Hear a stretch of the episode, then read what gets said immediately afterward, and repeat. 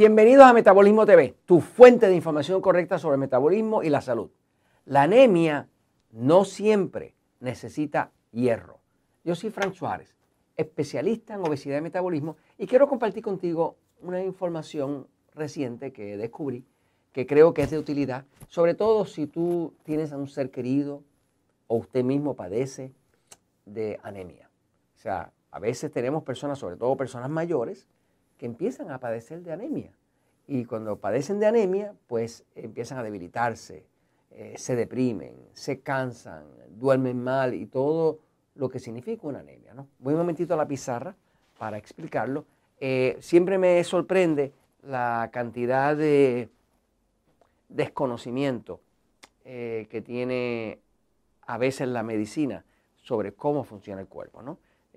parece que la orientación del tema de medicar es tan fuerte que es como si hubieran olvidado cuál es el funcionamiento de un cuerpo. ¿no? El cuerpo humano, pues, eh, requiere ciertas cosas.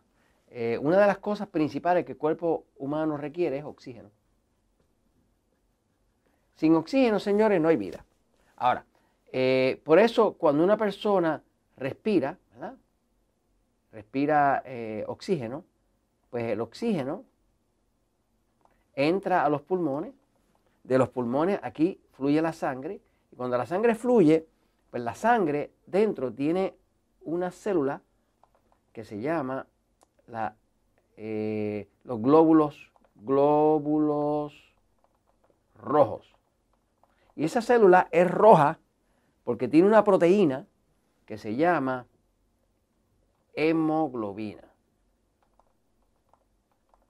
La hemoglobina es una proteína color rojo, es lo que hace que la sangre sea color rojo. Y esa proteína que está en el interior de esta célula, las paredes, es la que tiene la habilidad de atraer hacia sí el oxígeno. O sea, que el oxígeno que usted respira penetra dentro de esa célula que se llama glóbulo rojo, solamente porque la hemoglobina eh, tiene la habilidad de atraer el oxígeno. Lo atrae magnéticamente lo atrae. Eh, ahora, eh, si usted va más profundo en el tema, va a ver que esa hemoglobina eh, puede atraer el oxígeno porque contiene hierro. Sin el hierro no se puede atraer el oxígeno.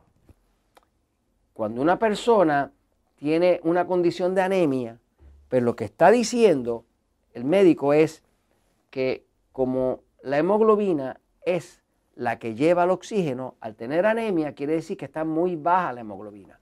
Al estar muy baja la hemoglobina, van a haber muchos menos glóbulos rojos. Si hay menos glóbulos rojos, la respiración no se puede almacenar el oxígeno. Por lo tanto, la persona va a estar baja en oxígeno. Al estar baja en oxígeno, ahora tiene palpitaciones, tiene cansancio, tiene dolor en el pecho, tiene depresión, duerme mal, eh, y está débil. Está débil y que inclusive el sistema inmune, el sistema de defensa no se puede defender.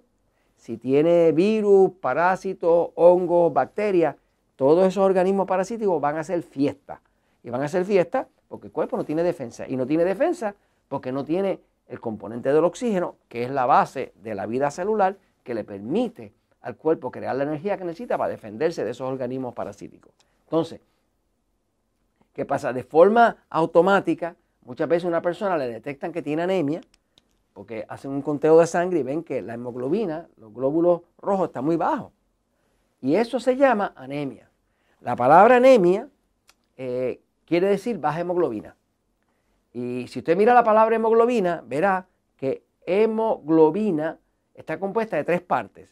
Hemo, que quiere decir sangre, glob, que viene de globulus, del latín, que quiere decir bola redonda, y ina, que quiere decir sustancia. O sea, que la hemoglobina es una sustancia eh, que está en un glóbulo rojo eh, en la sangre. Entonces, esa hemoglobina es la que permite que el cuerpo pueda almacenar el oxígeno. Cuando hay anemia, pues la persona va a empezar a tener distintos tipos de problemas. Pero ¿qué pasa? El error más grande que se puede cometer en un caso es decirle a la persona tienes que suplementar con hierro. Porque ¿qué pasa? Que no todas las anemias necesitan hierro. Eh, de hecho, cuando hay una, anemia y está pasando esa anemia en un país subdesarrollado, allá en Biafra, en Angola, en África, es muy posible que haya una falta de hierro. Pero señores, en este lado del planeta donde nosotros vivimos, el lado occidental, México, en Costa Rica, en Panamá, en Colombia, en Estados Unidos, en el Caribe, es muy, es muy rara la deficiencia de hierro, porque el hierro está en todo. El hierro está donde quiera. Usted va a comprar un cereal al supermercado, observe que está fortificado con hierro. De hecho, toman pedazos de hierro, lo muelen y se lo echan encima. Es que eso es lo que llaman fortificado con hierro. Entonces, todo está fortificado con hierro en el lado de nosotros de acá. Acá no hay anemias realmente.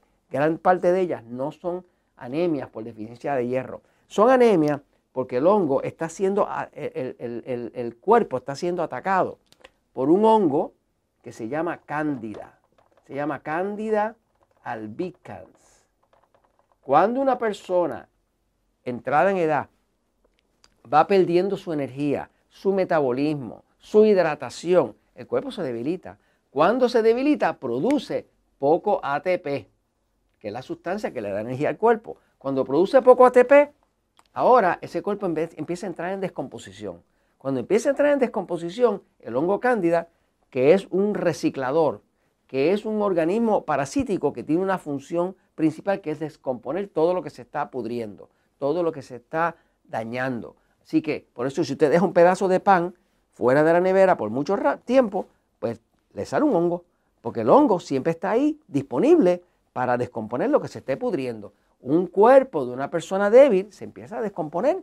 Cuando se empieza a descomponer, le va a salir hongo, hongo cándida. Y el hongo cándida como tal va a empezar a descomponer el cuerpo. Ahora, el hongo cándida necesita para sobrevivir hierro. El hongo cándida sin hierro no puede sobrevivir. De hecho, lo primero que el hongo cándida ataca es el hígado porque el hígado es una fuente principal de, hierro. Por eso a las personas que tienen anemia muchas veces le dicen, come hígado, come hígado. ¿Por qué? Porque tiene mucho hierro. El resto del, el resto del hierro que está en el cuerpo, ¿dónde está? Pues va a estar en la sangre. O sea, que los dos sitios donde más hierro hay, ¿cuál es? El hígado y la sangre. ¿Qué pasa? Cuando una persona tiene anemia severa, lo primero que van a notar es que la sangre, si la sacan un laboratorio y lo sacan a un microscopio y la mira, va a ver que los glóbulos rojos están llenos de hongo. El hongo se está comiendo el hierro que está en los glóbulos. O sea, porque la necesita. Entonces, el error más grande que se puede hacer con una persona de anemia es asumir que, que tiene bajo hierro. Porque si usted le echa más hierro y le inyecta hierro a una persona en un estado de debilidad de anemia, usted lo está echándole gasolina al fuego, le está echando hierro para que entonces el hongo tome más velocidad y acabe con el cuerpo. Esa no es la solución. Hay que entender el problema para entonces uno encontrar la solución. La realidad es que la mayoría de estas anemias que dan en el lado de nosotros del planeta son por infecciones de hongo en un cuerpo que está débil, que tiene un metabolismo malísimo, que está deshidratado, que come lo que no es, que duerme mal, y eso es lo que está pasando. Por eso la solución no siempre es echarle hierro. De hecho, la peor cosa que pueden hacer con un cuerpo con anemia es sin saber suplementarlo con hierro, porque ahora el hongo va a tomar fuerza y va a acabar con el cuerpo. Y eso se los comento porque la verdad siempre triunfa.